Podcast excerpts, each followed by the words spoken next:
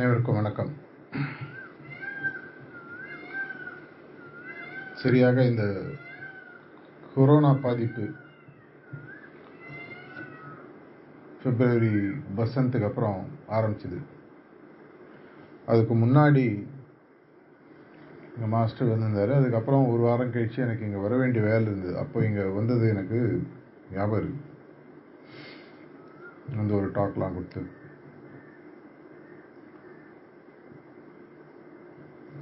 இந்த Heartfulness system சகஜ மார்க்கம். த நேச்சுரல் பாத்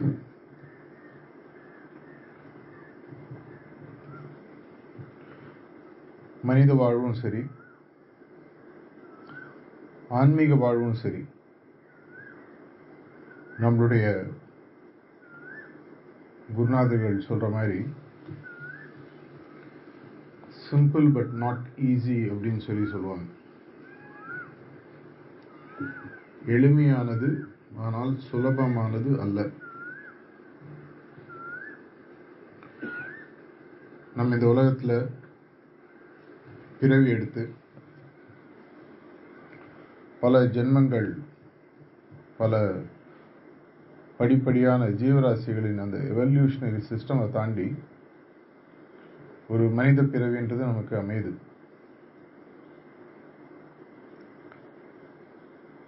அத மாதிரி வரக்கூடிய இந்த மனித பிறவியில கூட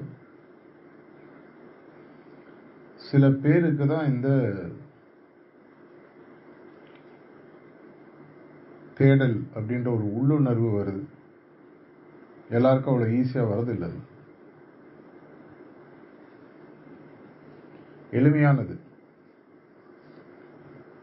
ஆனால் பார்த்தீங்கன்னா சுலபமானது அல்ல.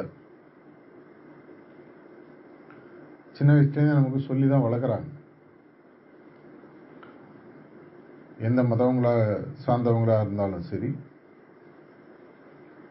வளரும் பொழுதே நமக்கு யாரும் வந்து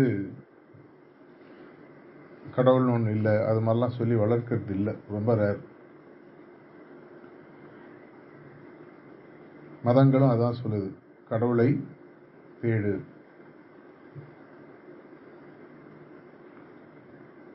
அதற்கு வழிமுறைகளும்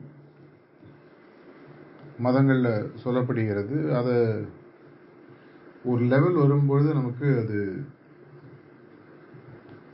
புரியுது. இதுக்கு மேலே ஏதோ ஒன்று இருக்கு. இதை தாண்டி நம்ம போனோம் அப்படின்ற ஒரு புரிதல் நமக்கு வருது. விளக்கங்கள்லாம் பார்த்தீங்கன்னா ரொம்ப எளிமையான விளக்கங்கள். எல்லா இடத்துலையும் இருக்கக்கூடிய கடவுள் உன் உள்ளிலும் இருக்கிறார். வெளியில தேடுறதை விட்டு உள்ள தேடு. இதோட ஒரு எளிமையான விளக்கமும் வழியும்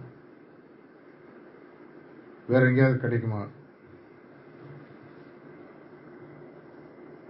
ஏழு கடல் ஏழு மலை. எங்கெங்கோ தேடி எங்கெங்கோ போய் கஷ்டப்பட்டு கடவுள் எங்க இருக்காருன்னே தெரியாம வாழ்ந்து அது மாதிரி போற வாழ்க்கை தான் நிறைய பேருக்கு பிடிச்சிருக்கு.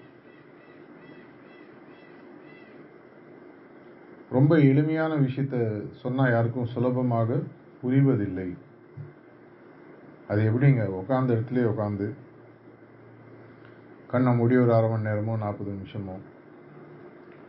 தியானம்ன்றது ஒன்று பண்ணால் கடவுளோட நம்ம ஒன்றாகிடுவோமா அவரை மாதிரி நம்ம ஆயிடுவோமா? அது எப்படி முடியும்?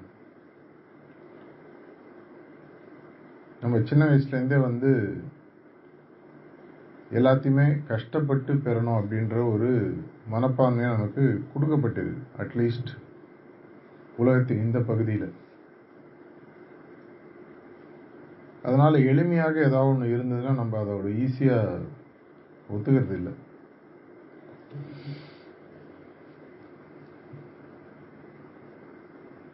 ஆன்மீகத்தை பற்றி நீங்கள்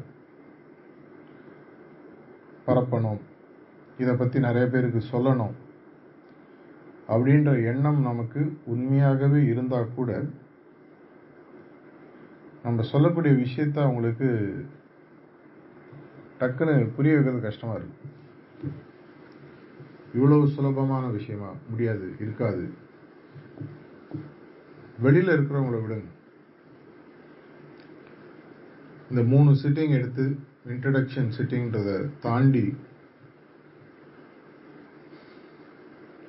இந்த ஹார்ட்ஃபுல்னஸ்ன்ற வழியில வழியில் வந்ததுக்கப்புறம் நம்மளுக்கு ஆக்சுவலாக வந்து நிஜமாகவே வந்து இந்த உண்மையான உயரிய குறிக்கோளை இந்த ஜென்மத்திலேயே இந்த மனித பிரிவிலேயே அடைவோன்ற கான்ஃபிடென்ஸ் எவ்வளோ பேருக்கு இருக்குன்னு கேட்டிங்கன்னா ஆக்சுவலாக நிறைய பேருக்கு இருக்கிறது இல்லை.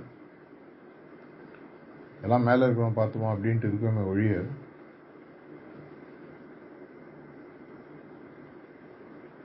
பல வருடங்களுக்கு முன்னாடி சென்னையில் அந்த காலத்தில் மணப்பாக்கம் மாஷனில் சத்சங் முடிஞ்சோன்னா ஓப்பன் ஹவுஸ் அப்படின்னு சொல்லி வைப்போம். நிறைய பேர் உங்களுக்கு தெரிஞ்சிருக்கும். யார் யாருக்கெல்லாம் தெரியுமோ அவங்க எல்லாரையும் வர சொல்லி நம்ம சஹஜமார்கை பற்றி பேசுவோம். அப்போ அந்த மெடிடேஷனோட வெளியில் டி கெஸ்ட் ஹவுஸ்னு இருக்கும். அங்கே நடக்கும். இல்லைன்னா டாமிட்ரி டி இந்த சைடில் நடக்கும். அப்போ ஒரு தடவை ஒரு இன்ட்ரெஸ்டிங்கான ஒரு விஷயம் நடந்தது. ஒரு புதுசாக ஒருத்தர் வந்திருந்தார். அவர் ஏற்கனவே பல மார்க்கங்களை பார்த்து பல விஷயங்களை அவர் உணர்ந்ததாக சொல்லி இங்கே வந்தார். அன்னைக்கு அந்த ஓப்பன் ஹவுஸில் நான் பேசிகிட்டு இருந்தேன்.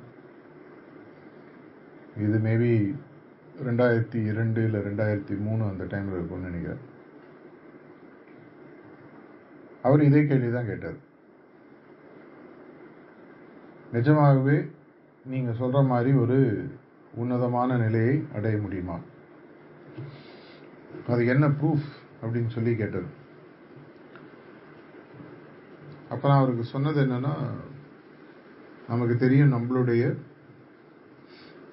லாலாஜி மகராஜுடைய கதையில் சொல்லப்பட்டிருக்கு. அவருடைய வாழ்க்கையை பற்றி ரொம்ப ரொம்ப ரொம்ப குறுகிய காலத்தில். சில மந்த்ஸோ லெஸ் தென் ஃபியூ இயர்ஸ்லேயோ அவர் தன்னுடைய குறிக்கோளை அடைஞ்சிட்டு அதுக்கப்புறம் பாபுஜி மகாராஜ் உருவாக்குறாரு. அது மாதிரி வருது. ஸோ அவருக்கு நான் இப்போ சொன்னேன் இல்லைங்க இது என்னை பற்றி எனக்கு சொல்ல முடியாது. ஏன்னா பரீட்சை எழுதுறோம் நான் எக்ஸாமினர் வேற யாரோ. ஆனால் முன்னாடி இருந்த ஒரு எக்ஸாமினர் இது மாதிரி அவருடைய வாழ்க்கையை பற்றி சொல்லப்பட்டிருக்கு அப்படின்ட்டு சொன்னபோது அவர் சொன்னார் அவ்வளோ இதெல்லாம் முடியாது அவ்வளோ ஈஸியாக இருக்கும். அப்படின்ட்டு அவர் ஆக்சுவலாக ஆரம்பிக்க கூட இல்லை. சாரதி மகராஜுடைய மனைவியார் மாமி சுலோச்சனாவை நிறைய பேருக்கு தெரிஞ்சிருக்கும் அடிக்கடி அவங்க எங்கள் எல்லாருக்குமே சொல்றது என்னென்னா நம்மளுடைய ப்ராக்டிஸ்னுடைய பிரச்சனையை வந்து அதனுடைய எளிமை வெண்ண கண்ணை மூடி உட்காந்து போக முடியுமா? யாரும் நம்புறது இல்லை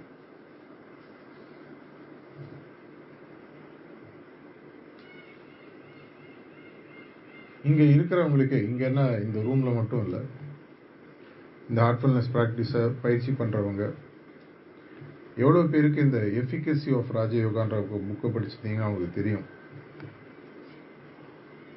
கிருஷ்ண பரமாத்துலேருந்து எல்லாருமே வந்து என்னை அடைவதற்கு வேகமான வழி கடைசியில் அர்ஜுனன் கேட்கும்போது ராஜயோகா அப்படின்னு சொல்லி அவர் சொல்றார். தியானம்.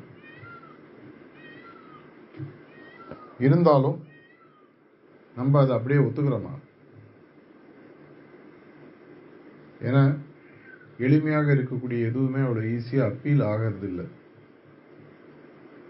நம்மளுடைய கல்யாண வாழ்வே எடுத்துக்கணும் நார்மலாக ஒரு பெண் பார்க்கும் படலம்னு ஒன்று நடக்கும். அதுக்கப்புறம் கல்யாணம். இந்த பெண் பார்க்கும் படலத்தில் ஆரம்பித்து பார்த்தீங்கன்னா நம்மளுக்கு தெரிஞ்சோ தெரியாமையோ நம்மள ஒரு நாடகம்ன்ற உலகத்தில் நம்மளை தள்ளி விட்டுறாங்க. அது மேக்கப்பில் ஆரம்பிச்சு உடவை கட்டுறதில் ஆரம்பிச்சு.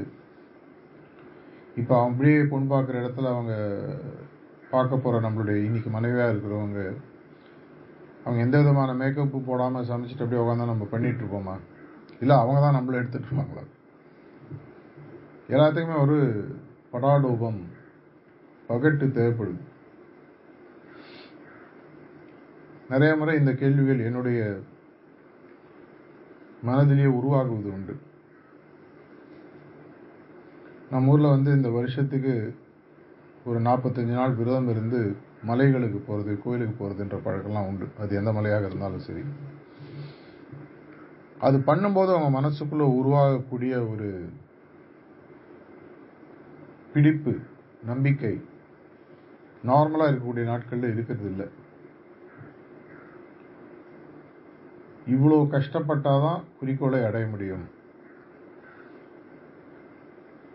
இந்த தியாகங்கள்லாம் பண்ணாதான் பட்னி போட்டு உடலை வருத்தி அதை பற்றி தவறு ரைட்டுன்றதை பற்றி இப்போ வாதம் இல்லை இப்படிலாம் செஞ்சாதான் கடவுளை அடைய முடியும். அப்படின்ற ஒரு பிம்பத்தை நமக்கு மதங்கள் நம்மளுடைய மனதில் ஆழமாக ஆயிரக்கணக்கான வருடங்களாக விதைத்திருக்கு. சில பல காரணங்களினால். அவங்களுடைய மூட நம்பிக்கையினாலேயோ இல்லை. அவங்களுடைய புரியாத ஒரு தன்மையினாலோ உண்மை மறைக்கப்பட்டு உண்மை அப்படின்ற ஒரு பிம்பத்தை வேறு ஏதோ ஒன்றத்தை உருவாக்கி நம்மளுக்கு கொடுத்து அதை தாண்டி வரும்பொழுது உண்மை நமக்கு புலப்பட்டா கூட இது இவ்வளோ இருக்காதே சச்சா அது எப்படி இருக்கும்? இவ்வளோ ஈஸியாக இருக்க முடியும். இப்போ ஹார்ட்ஃபுல்னஸ் கனெக்ட் அப்படின்ற செஷன்ஸ்லாம் நிறைய இடத்துல பண்ணுறோம் எல்லா இடத்துலையுமே வந்து பார்த்தீங்கன்னா அவங்களுக்கு ஒரு முதல்ல ஒரு ஷாக் மாதிரி இருக்கு. இதுக்காக நான் எவ்வளோ இடங்கள் சுற்றிருக்கேன் போகாத கோயில் இல்லை ஏறாத மலை இல்லை. என்ன ஒன்றை எனக்கு காட்டு நான் கதறி எழுதியிருக்கேன் அவரை பார்க்க முடியுமா? அவரை உணர முடியுமான்ற ஒரு நம்பிக்கை கூட இல்லை. அது எப்படி நீங்கள் உட்காந்த இடத்துல பத்து நிமிஷத்தில் உங்களால் உணர முடியும்னு சொல்கிறீங்க நம்மளுடைய ப்ராசஸே எடுத்துக்கணும் ரொம்ப ரொம்ப ரொம்ப எளிமையான ப்ராசஸ் தியானம் சுத்திகரிப்பு பிரார்த்தனை. மூணு தான் இது மேலே ஒன்றுமே கிடையாது. எப்படி ஒரு ஸ்கூலில் ஒரு சப்ஜெக்ட் படிக்கும் பொழுது அந்த சப்ஜெக்டில் நம்மளுக்கு ஈடுபாடு ஜாஸ்தியாகும் போது அதை இன்னும் தீவிரமாக படிக்க ஆரம்பிக்கிறோம். அப்போ அதனுடைய பல பரிமாணங்கள் நமக்கு டெப்த் நமக்கு புரிய ஆரம்பிக்குது. ஒன்றாம் கிளாஸ் படிக்கும்போது ஒன்று ரெண்டு மூணு நம்பரை சொல்லித்தராங்க மேபி ரெண்டாம் கிளாஸில் பெருக்கிறது வகுக்கிறது கூட்டுறது கழிக்கிறது இது மாதிரிலாம் சொல்லித் தராங்க. இன்னும் இன்ட்ரெஸ்ட் இருந்தால் அதுக்கப்புறம் டேபிள்ஸ் இதே மாதிரி டெப்த் போயிட்டே இருக்குது டென்த்து டுவெல்த்து வரும்போது இன்னும் டீப்பாக போகுது. கால்குலஸ் ஃப்ராக்டல்ஸ் இந்த மாதிரி. இதே மாதிரி ஒவ்வொரு சப்ஜெக்ட்லேயும் பல நேரங்களில் எனக்கு ஆக்சுவலாக தோன்றது என்னன்னா இந்த எளிமை தன்மை தான் நமக்கு வந்து ஒரு கன்ஃபியூஷன் உருவாக்குதோ. பாப்ஜி மகாராஜ் எப்பவுமே சொல்லுவதாக சாரஜி மகாராஜ் சொல்றார். நம்ம புக்லேயும் படிச்சிருக்கோம். முட்டாள்கள் ஆன்மீகத்தில் வேகமாக முன்னேறுகிறார்கள். ஏன்னா அவங்களுக்கு பார்த்தீங்கன்னா எந்த விதமான பேக்கேஜும் கிடையாது. எடை போடும் தன்மை கிடையாது. இது இப்படி தான் இது இப்படி இல்லை. ஆனால் நம்ம கொஞ்சம் லிட்ரேச்சர் படிக்க படிக்க பல விஷயங்களை தெரிய தெரிய குழப்பங்கள் ஜாஸ்தியாகுது. எளிமையான ஒரு விஷயத்தை குழப்பி ஈஸியான ஒரு விஷயத்தை சுலபம் இல்லாத ஒரு வழியாக நம்மளே மாற்றிக்கிறோம் ரீசண்டாக ஒரு டாக்ல தாஜி சொன்னார். அன்பையும் தாண்ட தாண்டின பக்தி அப்படின்ற ஒரு தன்மை மனசுக்குள்ள வந்துருச்சுன்னா உனக்கு ஆன்மீகம் புரியுதோ புரியலையோ? பாயிண்ட் ஏனா என்ன? பாயிண்ட் பினா என்ன? பாயிண்ட் சினா என்ன? பாயிண்ட் டினா என்ன? கான்ஸ்டன்ட் ரிமெம்பரன்ஸ்னா என்ன? இதெல்லாம் தெரியாமையே குறிக்கோளை அடைந்தவர்கள் பல பேர் இருக்காங்கன்னு சொல்லி சொன்னார். ஒரு முறை திருப்பூரில் செப்டம்பர் இரண்டாயிரத்தி பதினஞ்சு அவருடைய பர்த்டே செலிப்ரேஷன்ஸ் நடந்துட்டு இருந்தது. அப்போ சத்சங்கம் முடிஞ்சிட்டு திரும்பி வரும்பொழுது ஒரு விஷயம் ஒன்று சொன்னார். அப்போ ஒரு ப்ரிசப்டர் மீட்டிங் கூட உள்ள நடந்துட்டு இருந்தது. அப்போ திரும்பி வரும்போது திடீர்னு நடந்து வந்துட்டு இருந்தோம். திருப்பூரில் காட்டேஜ்லேருந்து அந்த ஹால் கிட்டக்க தான் நடந்து வரும்போது அவர் தனக்கு நடந்த ஒரு நிகழ்வை சொன்னார் தாஜி ஆயிரத்தி தொள்ளாயிரத்தி எண்பத்தி ஏழுலையோ எண்பத்தெட்டுலேயோ கூர்மேட் அப்படின்ற ஒரு இடத்துல ஒரு ப்ரிசெப்டர் கான்ஃபரன்ஸ் நடந்தது. அங்கே அவரும் பார்ட்டிசிபேட் பண்ணுறாரு அப்போது சாரிஜி மகராஜ் ஒரு அஞ்சு ஆறு நாள் எல்லாருக்கும் ப்ரிசெப்டர்ஸ் எல்லாரையும் வச்சு நிறைய கான்செப்ட்ஸு அந்த ப்ரிசெப்டராக இங்கே இருக்கிறவங்களுக்கு தெரியும். அது ஒரு ஆடியோ பதிவாக கூட இருக்குது அந்த கான்செப்ட்ஸ்லாம் எக்ஸ்பிளைன் பண்ணும் பொழுது ஒவ்வொருத்தருக்கும் ஒரு வேலையை கொடுக்குறாரு. அதில் ஒரு வேலை அப்படின்னு சொல்லி பார்த்தீங்கன்னா வெவ்வேறு அபியாசிகளுடைய கண்டிஷன் பொசிஷன் இதெல்லாம் ஸ்டடி பண்ணுறது அப்போது தாஜிக்கு அவர் ஒரு சிஸ்டர் அபியாசியை காமிச்சு அவங்க ஓவர்சீஸ் அபியாசி அவங்க. இவங்களை நீ ஸ்டடி பண்ணி எனக்கு சொல்லு அப்படின்னு சொல்லி சொன்னாங்க. அவரும் அவர் ஸ்டடி பண்ணிவிட்டு சாரிஜிட்ட போயிட்டு கேட்டாராம் நீ ஸ்டடி பண்ணது கரெக்டுன்னு சொல்லி சொன்னார். என்ன அவர் சொன்னாருன்னு சொன்னால் இந்த சகோதரியானவங்க ஆயிரத்தி தொள்ளாயிரத்தி எண்பத்தி ஏழு எண்பத்தெட்டில் அப்போவே பன்னெண்டாவது பாயிண்டில் இருந்திருக்காங்க. உங்களுக்கு இந்த பாயிண்ட் சிஸ்டமில் நான் இப்போ உள்ளே போக போகிறதில்ல பன்னெண்டாவது பாயிண்ட் உங்களுக்கு தெரிஞ்சதுன்னா நான் என்ன சொல்ல வரேன்றது உங்களுக்கு புரியும். லாஸ்ட் பட் ஒன் ஸ்டாப்னு வச்சுக்கோங்க டெஸ்டினேஷனுக்கு அப்போது அவர் வந்து என்கிட்ட சொன்னார் அதுக்கப்புறம் கூட அவங்க பல வருடங்களாக மிஷனில் இருந்தாங்க. இந்த அம்மாவை நீ சென்னையில் கூட பார்த்துருக்கலாம்.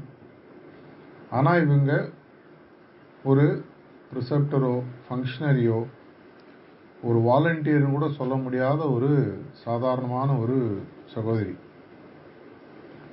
மணப்பாக்கத்துக்கு வரும்போதோ சாதிஜி மகாராஜை பார்க்க வரும்போதோ அடிச்சு பிடிச்சின்னு ஃப்ரண்ட்டில் வந்து உட்காரணும் நான் பார்க்கணும்னு தகராறு பண்ணுறது கேட்டில் நின்று உள்ளே போகணும்னு சொல்கிறது எதுவுமே இவங்கள்ட்ட இருக்காது.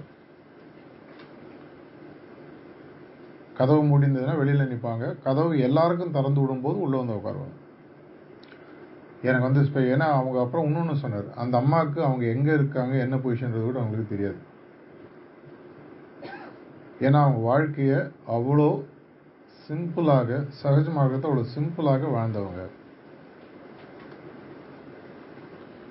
நம்ம ஒரு சிம்பிளான விஷயத்தை எப்படி காம்ப்ளிகேட் பண்ணி ஒரு சுலபமாக இல்லாத விஷயமாக மாற்றுறோம்னு பாருங்க. ப்ராக்டிஸ் ஆரம்பிக்கும் போதே ஆயிரத்தி எட்டு கேள்விகள். சார்ஜி மகராஜ் பலமுறை தெளிவாக சொல்லியிருக்காரு. சிஸ்டமுக்கு வரத்துக்கு முன்னாடி என்ன கேள்வி வேணால் கேளு. என்னுடைய வாழ்க்கையில் நடந்த ஒரு விஷயம் அப்படின்னு சொல்லி பார்த்தீங்கன்னா என்னை இந்த மிஷனில் சேர்ப்பதற்கு காரணமான என்னோட பணிபுரிந்த ஒரு சக நண்பர் அந்த காலத்தில். நான் இது மாதிரி தியானம் பண்ணுறேன் நீ இதை ப்ராக்டிஸ் பண்ணி பாரு அப்படின்னு சொன்னார். என்னுடைய பை நேச்சர் எப்படின்னு சொன்னால் எதையுமே நான் அவ்வளோ ஈஸியாக முடிவு பண்ண மாட்டேன். யோசிக்கணும். அதை பற்றி புரிதலுக்கு நிறைய டைம் எடுத்துப்பேன். அதுக்கப்புறம் அது புரிஞ்சிடுதுன்னா அந்த காலத்துலேயும் நான் சொன்ன டைலாக் அப்புறம் படத்தில் கூட யூஸ் பண்ணாங்கன்னு நினைக்கிறேன். நான் ஒரு தடவை முடிவு பண்ணிட்டா என்னுடைய முடிவை நானே மாற்றி என் பேச்சை நானே கேட்க மாட்டேங்கிற மாதிரி ஆறு மாதம் தினசரி principle of mark volume one two three four book கொடுப்பாரு. ஒரு சாப்டர் நீங்கள் நான் படிப்பேன். சாயங்காலம் அவரோட பேசுவேன். ஒரு மணி நேரம் ரெண்டு மணி நேரம் ரெண்டு பேரும் பேச்சுலர்ஸ் பெருசாக ஒன்றும் கமிட்மெண்ட்ஸ்லாம் கிடையாது. பேசுவோம் ஏழரை எட்டு ஒம்போதுன்னு போகும். அதுக்கப்புறம் வீட்டுக்கு போயிடும். மறுநாள் மறுநாள் மறுநாள் மறுநாள்.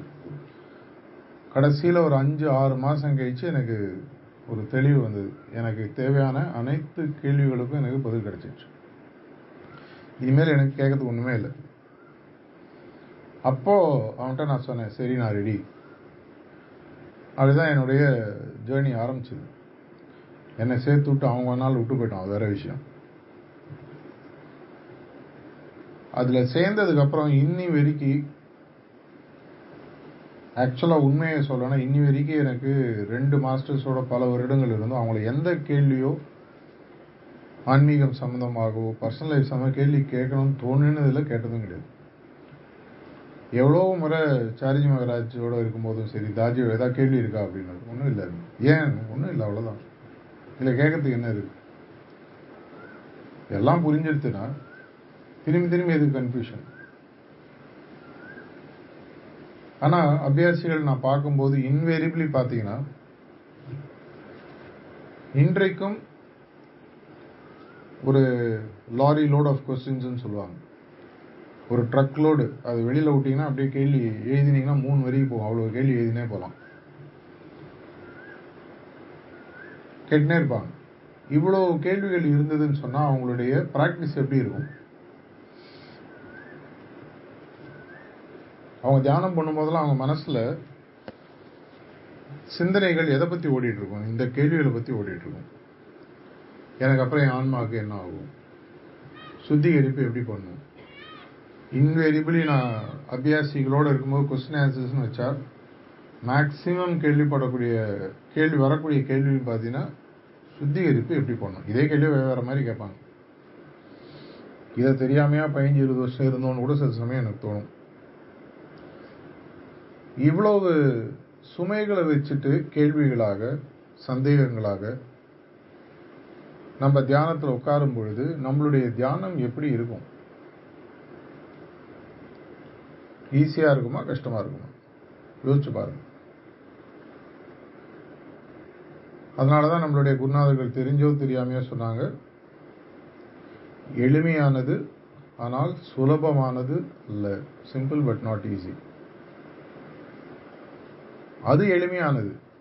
ஆனால் அதை நான் புரிஞ்சுக்காத வரைக்கும் அது சுலபமானது அல்லன்றது என்னுடைய இன்டர்பிரிட்டேஷன் நீங்கள் எவ்வளோ வருஷம் சஹஜ் மார்க்கில் ஹார்ட்ஃபுல்னஸ் ப்ராக்டிஸில் இருந்தீங்கன்றது முக்கியம் இல்லை. நேற்றுக்கு சேர்ந்துருக்கலாம் நாற்பது வருஷம் முன்னாடி சேர்ந்துருக்கலாம் என்னுடைய வாழ்க்கையிலே சஹஜ் மார்க்கம் தான் சொல்லலாம். நிஜமாகவே இருக்கலாம் அது ஒன்றும் தப்பு இல்லை. ஆனால் உங்கள் மனசில் இந்த ப்ராக்டிஸ் என்னன்ற ஒரு தெளிவு உங்களுக்கு இருக்கா இல்லையான்றது இன்றைக்கி நீங்களே உங்களை ஒரு சுய பரிசோதனை பண்ணி பாருங்க யாரும் என்ன வாட்ஸ்அப் பண்றதோ அதெல்லாம் தேவையில்லை. உங்களை நீங்களே கேளுங்க. எனக்கு நிஜமாவே சஹஜ் மார்க் தெரியுமா? நான் தெளிவா இருக்கேன் நான். நான் தெளிவா இல்லாத வரைக்கும் பிராக்டிஸ் தெளிவாக இருக்காது. ஒரு சிம்பிளான குளத்துல நல்ல தண்ணி தெளிவாக இருக்கும்போது எட்டி பார்த்தீங்கன்னா உன் மூஞ்சி அப்படியே தெரியணும். இல்லை எட்டி பார்க்கறதுக்கு முன்னாடி நாலு கல்லை உள்ளே போடுவேன். ரெண்டு பேர் உள்ளே குதிக்க விட்டு நல்லா கலக்குவேன். அதுக்கப்புறம் நான் பார்க்கும்போது மூஞ்சி தெரியணும்னு எப்படி தெரியும்? கலங்களாக இருக்கும். சேராக இருக்கும். எக்ஸ்டர்னலாக எல்லாரும் சாந்தியாக அமையா அமைதியாக உட்காந்துருக்கிற மாதிரி இருக்கலாம். ஆனால் அந்த இன்னர் டர்புலன்ஸ் சொல்லுவாங்க. அது சிட்டிங்லேயே தெரியும். ஒரு சிட்டிங் கொடுக்கும் பொழுதோ இன்வேரியபிளி அவங்க மனசில் ஆயிரத்தெட்டு கேள்விகள். தன்னுடைய குழந்தைகள் பற்றி தன்னுடைய குடும்பத்தை பற்றி தன்னுடைய எதிர்காலத்தை பற்றி தங்களுடைய ஆன்மீக எதிர்காலத்தை பற்றி அப்படின்னா நம்ம இந்த சுமைகளை இறக்கி வைக்கிற வரைக்கும் இந்த மார்க்கத்தில் உங்களுக்கு எந்த குறிக்கோள் ரொம்ப ஈஸியாக சிம்பிளாக கிடைக்கும் சொல்லு சொல்லப்படுகிறதோ அது ஈஸியாக கிடைக்காது. நம்மளுடைய ப்ரேயரில் என்ன சொல்கிறோம் டிசையர்ஸ் நம்மளுடைய ஆசைகள் தான் நம்மளுடைய குறிக்கோளுக்கு நடுவில் நிற்குது இந்த பக்கம் சிம்பிளிசிட்டி நடுவில் நம்மளுடைய தவறான புரிதல் கேள்விகள் சந்தேகங்கள். ஸோ இந்த பக்கம் வர வேண்டிய ஆன்சர் ஈஸியாக இருக்கிறது இல்லை. ரொம்ப கஷ்டமாக போயிடும் எவ்வளோ பேரை பார்க்கும்போது ஆன்மீகத்தை ஆரம்பிச்சாங்க. லைஃப் ரொம்ப கஷ்டமாக இருக்குது லைஃப் நல்லா இருக்கிறதுக்காக நீங்கள் ஆன்மீகம் ஆரம்பிச்சிருந்தீங்கன்னா அது தவறான ஒரு எண்ணம். அதுவே அவங்களுக்கு புரியல. இல்லை அவங்களுக்கு சொன்னவங்க வந்து பார்த்துக்கலாம் பாவா எல்லாம் நல்லாயிடும். நிறைய இடத்துல இந்த வாலண்டியர்ஸ் பண்ணக்கூடிய ஒரு அது தவறுன்னு சொல்ல முடியாது. சரியான புரிதல் இல்லாத தன்மைன்னு பார்த்தீங்கன்னா சஹஜ்மார் வாருங்க எல்லாம் சரியாயிடும். தமிழில் சர்வரோக நிவாரணின்னு ஒரு மாத்திரையை போட்டால் எல்லாம் சால்வ் ஆகிடும் டிப் டு டோ தலைவலிலேருந்து காலில் இருக்கிற உள்ள கீழே இருக்கிற எல்லாம் ஒரு மாத்திரை சாப்பிட்னா எல்லாம் சரியாயிடும். அது மாதிரி சகஜ மார்க்கம் இல்லை. இது திரும்பி திரும்பி நம்மளுடைய மாஸ்டர்ஸ் ஓப்பனாக சொல்கிறாங்க இன்ஃபேக்ட் இந்த சிஸ்டமில் அட்வான்ஸ் ஆக ஆக ஆக ஒரு முறை நான் சொல்ல இதை சாரதி எங்களுக்கு காயத்தில் உட்காந்துருக்கும் சொன்னார். இந்த சிஸ்டமில் நீங்கள் அட்வான்ஸ் ஆக ஆக அட்வான்ஸ்னால் ப்ராக்டிஸ் இன்டென்சிவ் பண்ணுற அட்வான்ஸ்னால் நான் அந்த ப்ரோக்ரஸ் பொசிஷன் அதை பற்றி பேசல புதுசு புதுசான கஷ்டங்கள் வரக்கூடிய வாய்ப்புகள் இருக்குது இதை நான் சொன்னேன்னா நிறைய பேர் விட்டுட்டு போயிடும் அப்படின்னு சிரிச்சுன்னு சொல்லுவார். புதுசு புதுசாக ஏதாவது வரும். இது எங்கேருந்து வருது? நமக்குள்ளேருந்து தான் வருது. நம்ம கண்ணுக்கு அது ஒரு அஞ்சடி ஓடையாக தெரிகிறது உள்ளே இறங்குறோம். ஆனால் இறங்க இறங்க தான் தெரியுது அது ஒரு சதுப்பு நிலம். பத்து கிலோமீட்டர் டெப்த்துக்கு சதுப்பு இழுத்துட்டு போயிட்டே இருக்கு தெரிஞ்ச ஓடை வெளியிலேருந்து பார்க்கும்போது சுகமா இருந்தது அழுமையாக இருந்தது. தெரிஞ்சோ தெரியாமல் இறங்கிட்டோம். உள்ளே போகுது சதுப்பு நிலம் போகுது போகுது. முந்தி இருந்ததோட இன்னும் கஷ்டமாகுது. அப்போ நம்ம மனசுக்குள்ள தோணுது இதுக்காக நான் உள்ளே வந்தேன். நிறைய அபியாசிகள் ஓப்பனாக சொல்லுவேன் நான் சேர்ந்தேன் எங்கள் எனக்கு ப்ரொமோஷன் வர வேண்டியது போயிடுச்சு. ஏங்க உங்களுக்கு மாஸ்டர் சிட்டிங் உங்களுக்கு முன்னாடி சொன்னார்? சேர்ந்தா ப்ரொமோஷன் கிடைக்கும்னு. எனக்கு ஒரு டிரான்ஸ்ஃபர் வர வேண்டியது. நான் போய் ப்ரிசப்டேட்டர் சிட்டிங் எடுத்துகிட்டு வந்தேன். பண்டாரா போனார். போயிட்டு வந்தேன் வந்து பார்த்தா டிரான்ஸ்ஃபர் கேன்சல் ஆகி ஒரு லெட்டர் வருது. எப்படிலாம் நம்ம மைண்டை குழப்பிக்கிறோன்றது பாருங்க. நம்மளுடைய புரிதல் தெளிவாக இருக்கிற வரைக்கும் நம்ம எதற்காக இந்த மார்க்கத்துக்கு வந்தோன்றது நமக்கு தெரியாத வரைக்கும் என்னதான் நீங்க பிராக்டிஸ் தலைவரா நின்று குப்புற நின்று பண்ணாலும் எது கிடைக்கணுமோ அது கிடைக்காது. நம்ம வீட்டிலாம் இது ரொம்ப சிம்பிளாக பார்த்துருப்போம். ஒரு கண்ணாடி ஜன்னல் இருக்கும். இந்த கண்ணாடி ஜன்னலுக்கு அந்த பக்கம் ஒரு வண்டு. இந்த கண்ணாடியில் டொரு டொரு டொருன்னு அடிச்சுனே இருக்கும். அதுக்கு அந்த ஜன்னலுக்கு இந்த பக்கம் வரணும் இல்லை இந்த பக்கத்துலையும் அந்த பக்கம் போகணும். அதுக்கு தெரியாது ரொம்ப சிம்பிள் கொஞ்சம் இப்படி சைடில் போய் இப்படி போனால் போயிடலாம். ஆனால் அது அங்கேயே தான் அடிச்சிட்டு இருக்கும். நம்ம இப்படி தள்ளி விடணும் இல்லை கதவை திறந்து விடணும்? அதுவும் ஒரு குருநாதருடைய பணி. குரு அப்படின்ற சான்ஸ்கிரிட்டோட என்ன அப்படின்னு பார்த்தீங்கன்னா நம்ம மனதில் இருக்கக்கூடிய இருட்டுகளை களைந்து வெளிச்சத்தை கொடுக்கக்கூடியவர். கு ரு த ஒன் ரிமூவ்ஸ் டார்க்னஸ் அப்படின்னு சொல்லி சொல்லுவாங்க. இதுக்காக தான் அவங்க கஷ்டப்பட்டு நம்மளுடைய மாஸ்டர்ஸ் பல விஷயங்களை பேசுகிறாங்க அது லிட்ரேச்சராக வருது ஆடியோவாக வருது டிவிடியாக வருகிறது. யூடியூப்பில் நிறையா விஷயங்கள் வருகிறது.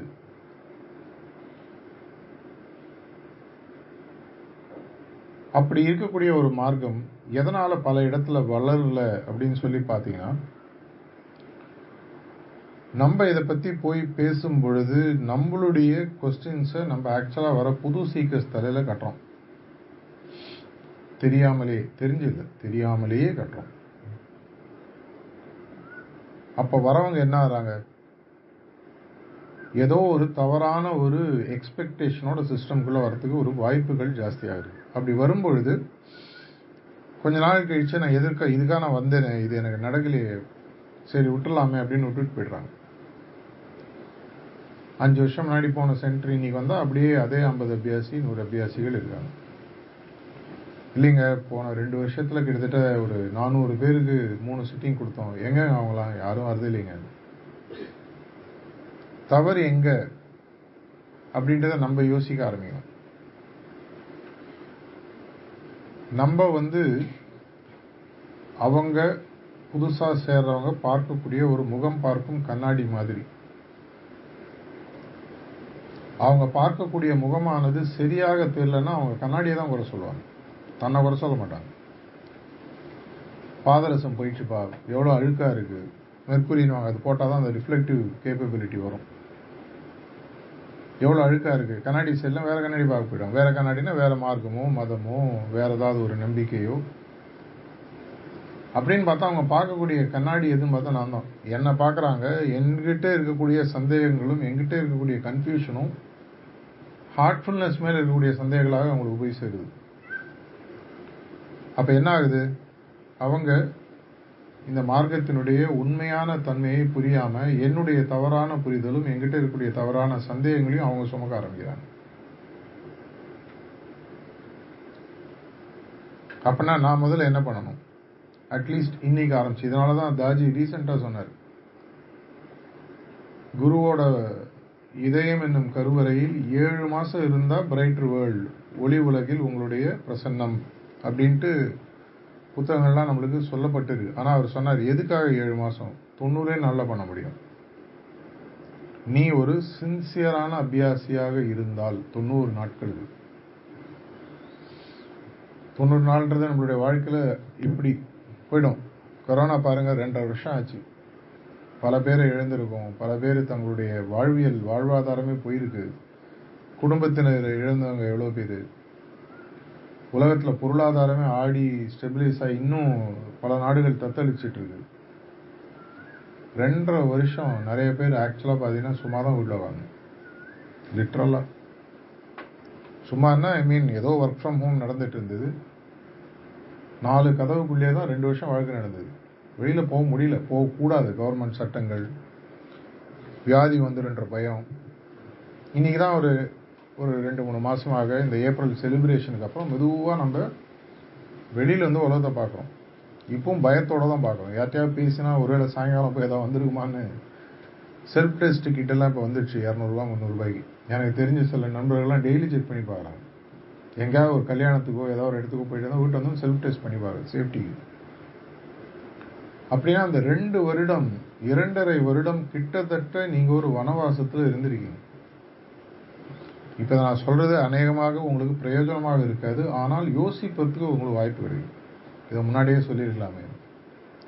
இந்த ரெண்டரை வருஷம் நீங்கள் வீட்டில் உட்காந்ததில் ஒரு தொண்ணூறு நாள் ஆன்மீகத்துக்கு மாஸ்டர் சொல்கிற மாதிரி அவர் டுவெண்ட்டி ஃபோர் ஹவர்ஸ் கேட்கல ஒரு சின்சியர் ப்ராக்டிஸில் சில எலிமெண்ட்ஸ் தான் டைம் கன்சியூம் பண்ணும். மற்றதெல்லாம் ஆழ்நிலை மனதில் பேக்ரவுண்டில் நடக்கக்கூடிய ஒரு விஷயங்கள். அதுக்கு நீங்கள் தனியாலாம் டைம் ஸ்பெண்ட் பண்ணுற அவசியமே கிடையாது. இப்போ தொடர்நிலை எண்ணத்தில் மாஸ்டர் மேலே இருக்கிறது அதுக்கு என்ன தனியாக டைம் ஸ்பெண்ட் பண்ண போகிறோம் அது பாட்டு நடக்கிற விஷயம் தானே. இப்போ நான் பேசும்போது மூச்சு விட்டுட்டு இருக்கேன். மூச்சு விடுறதுனால என்னுடைய டைம் வேஸ்ட் ஆகுதா? இல்லை நான் யோசிச்சு மூச்சு விடுறேன்? அது பாட்டு நடக்குது. மழை பெய்யுது காதில் சத்தம் கேட்குது இதுக்காக நான் பேசுகிறத நேரத்தில் மயில் கத்துது. நீங்கள் நிறைய பேர் கவனிக்கிறீங்க சில பேர் கவனிக்கல. அது என்னுடைய எண்ண ஓட்டத்தை தடைப்படுத்தல. அது பாட்டு நடக்குது. இதே மாதிரி ஒரு சின்சியர் ப்ராக்டிஸை பண்ணுவதற்கு அவர் எதிர்பார்க்குற மாதிரி நம்ம நினைக்கிற மாதிரி இல்லை. தொண்ணூறு நாட்கள் போருன்றது இந்த தொண்ணூறு நாட்களுக்கு அப்புறம் இது பல வருடங்களுக்கு முன்னாடி பாஜ் மகாராஜ் கான்ஸ்டன்ட் அவரை பற்றி ஒரு புத்தகத்தில் எழுதியிருக்காரு. ஏழே ஏழு நாள் டுவெண்ட்டி ஃபோர் ஹவர்ஸ் ஏழு நாட்களுக்கு கான்ஸ்டன்ட் ரிமம்பரன்ஸ் செஞ்சு பாருங்கள் முதல்ல அது வந்து ஒரு ஃபோர்ஸ்டு ப்ராக்டிஸாக இருக்கும். அதுக்கப்புறம் நீ நினைச்சா கூட அதை விட முடியாது அப்படின்னு பாபி யாராவது ஒருத்தருக்கு எழுதியிருக்காரு. அந்த லெட்டர் கூட தமிழ்ல கூட ஒரு புக்ல வந்திருக்கு. இதுதான் நான் முதலே சொல்லிட்டு இருக்கு நம்மளுடைய சிஸ்டம் நம்மளுடைய குறிக்கோளை அடையக்கூடிய ப்ராசஸ் எல்லாமே அவ்வளவு எளிமையான ஒரு விஷயம். இதை விட எளிமைப்படுத்தினா அது வேஸ்ட் ஆகிடும் யாரோ ஒரு தடவை வந்து காயத்தில் சார்ஜ் மகாராஜை கேட்டாங்க. சஹஜ் மார்க்லேயே ஃபாஸ்டா ப்ரோக்ரஸ் பண்ணுறதுக்கு ஏதாவது இருக்காங்க சிரிச்சுனே சொன்னார் சஹஜ் மார்க்கே ஒரு ஷார்ட்கட்டுப்பா அப்படின்னாரு. இந்த ஷார்ட்கட்லேயே ஒரு ஷார்ட்கட்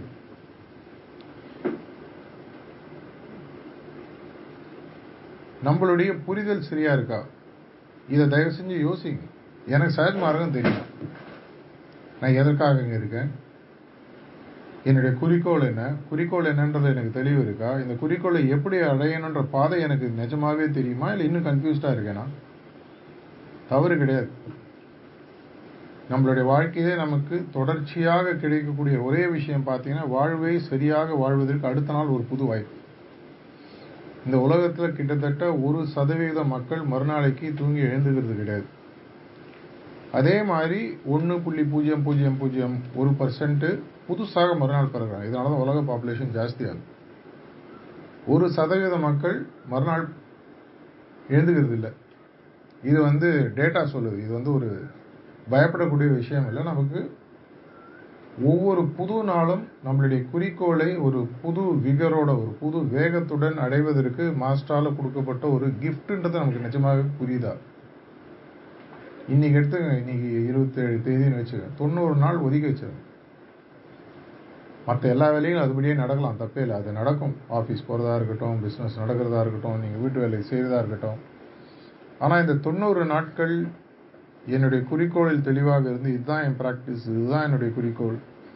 இதை நான் இப்படி தான் பண்ண போகிறேன்ற தெளிவோடு நான் செஞ்சேன்னு சொன்னால் ஆட்டோமேட்டிக்காக நம்மளுடைய மாஸ்டர் சொல்லக்கூடிய ஒரு அரிய ஆன்மீக நிலையை நீங்கள் தொண்ணூறு நாள் அடைய முடியுது. நான் சொல்ல நம்ம மாஸ்டர் சொல்லிடுறாரு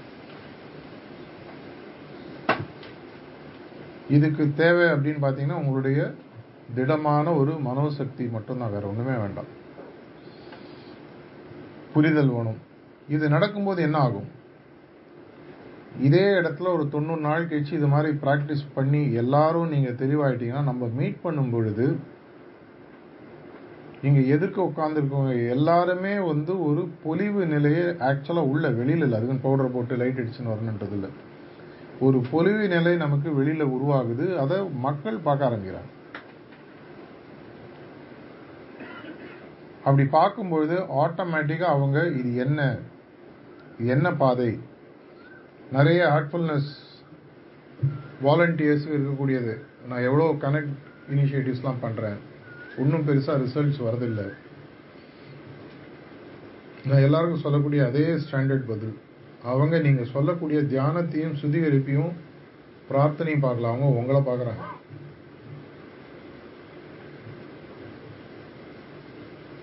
அகத்தின் அழகு முகத்தில் தெரியும். நம்மளுடைய மார்க்கத்தினுடைய உண்மையான பொலிவு என்ன அப்படின்றது நம்மளை பார்த்தா அவங்களுக்கு தெரியும். அப்படின்னா அட்லீஸ்ட் இன்னைக்கு நம்ம ஒரு உறுதி எடுத்துக்கலாம். இதை நான் வந்து சொல்றேன்றதுனால இல்லை. இவ்வளோ வருடங்கள் மாதங்கள் வருடங்கள் இந்த மார்க்கத்தில் நான் இருந்துட்டேன். அட்லீஸ்ட் இன்னைக்கு இது ஒரு வேக்கப் கால் தூங்காமையே இவ்வளோ நாள் தூங்கிட்டு இருந்திருக்கோம். இல்லை இவ்வளோ நாள் எழுந்துக்காமையே தூங்கிட்டு இருந்திருக்கோம். உங்களை எழுப்பி விடுவதற்காக இது ஒரு அறைகூவலாக எடுத்துக்கோங்க இன்னைக்கு உட்காந்து ஒரு அரை மணி நேரம் ஒரு மணி நேரம் வேற யார்ட்டையும் பேசுங்க. பேசினா வேற யாராவது குழப்புவாங்க. நீங்களே உங்களை கேளுங்க. நான் எதற்காக இங்கே இருக்கேன்? என்னுடைய குறிக்கோள் தெளிவாக இருக்கா? ஹார்ட்ஃபுல்னஸ் இந்த சைட் மார்க் நம்ம சொல்லக்கூடிய பாதையை பற்றி எனக்கு எந்த கேள்விகளும் இல்லைன்ற ஒரு நிலைக்கு நான் முதல்ல வரணும். அப்படி வந்ததுக்கப்புறம் அந்த தொண்ணூறு நாள் ஆரம்பிங்க. இப்போ இருக்கும்போது இதோட அந்த தொண்ணூறு நாள் ஆரம்பிச்சிங்கன்னா திரும்பி வந்து அது திரிஞ்சு போன பாலில் மேலே பால் விடுற மாதிரி தான். அந்த பாலும் திரிஞ்சு தான் போகும். இப்படி நீங்கள் பண்ணும் பொழுது அந்த தொண்ணூறு நாள் கழித்து உங்களுக்கு வரக்கூடிய மாறுதல்கள் ஆட்டோமேட்டிக்காக உங்கள்கிட்ட ரிஃப்ளெக்ட் ஆக ஆரம்பிக்கும். அப்போ ஒரு நாள் நீங்க உலகத்துக்கு சொல்லுவீங்க இது எளிமையானது மட்டுமல்ல சுலபமானதும் அப்படின்னு சொல்லி. அந்த நிலைமை இந்த சென்டரில் மட்டும் இல்லை எல்லா சென்டரில் இருக்கிறவங்களுக்கும் வரணும் அப்படின்ற ஒரு பிரார்த்தனையுடன் இந்த உரையை நான் முடிச்சுக்கிறேன். நன்றி வணக்கம்.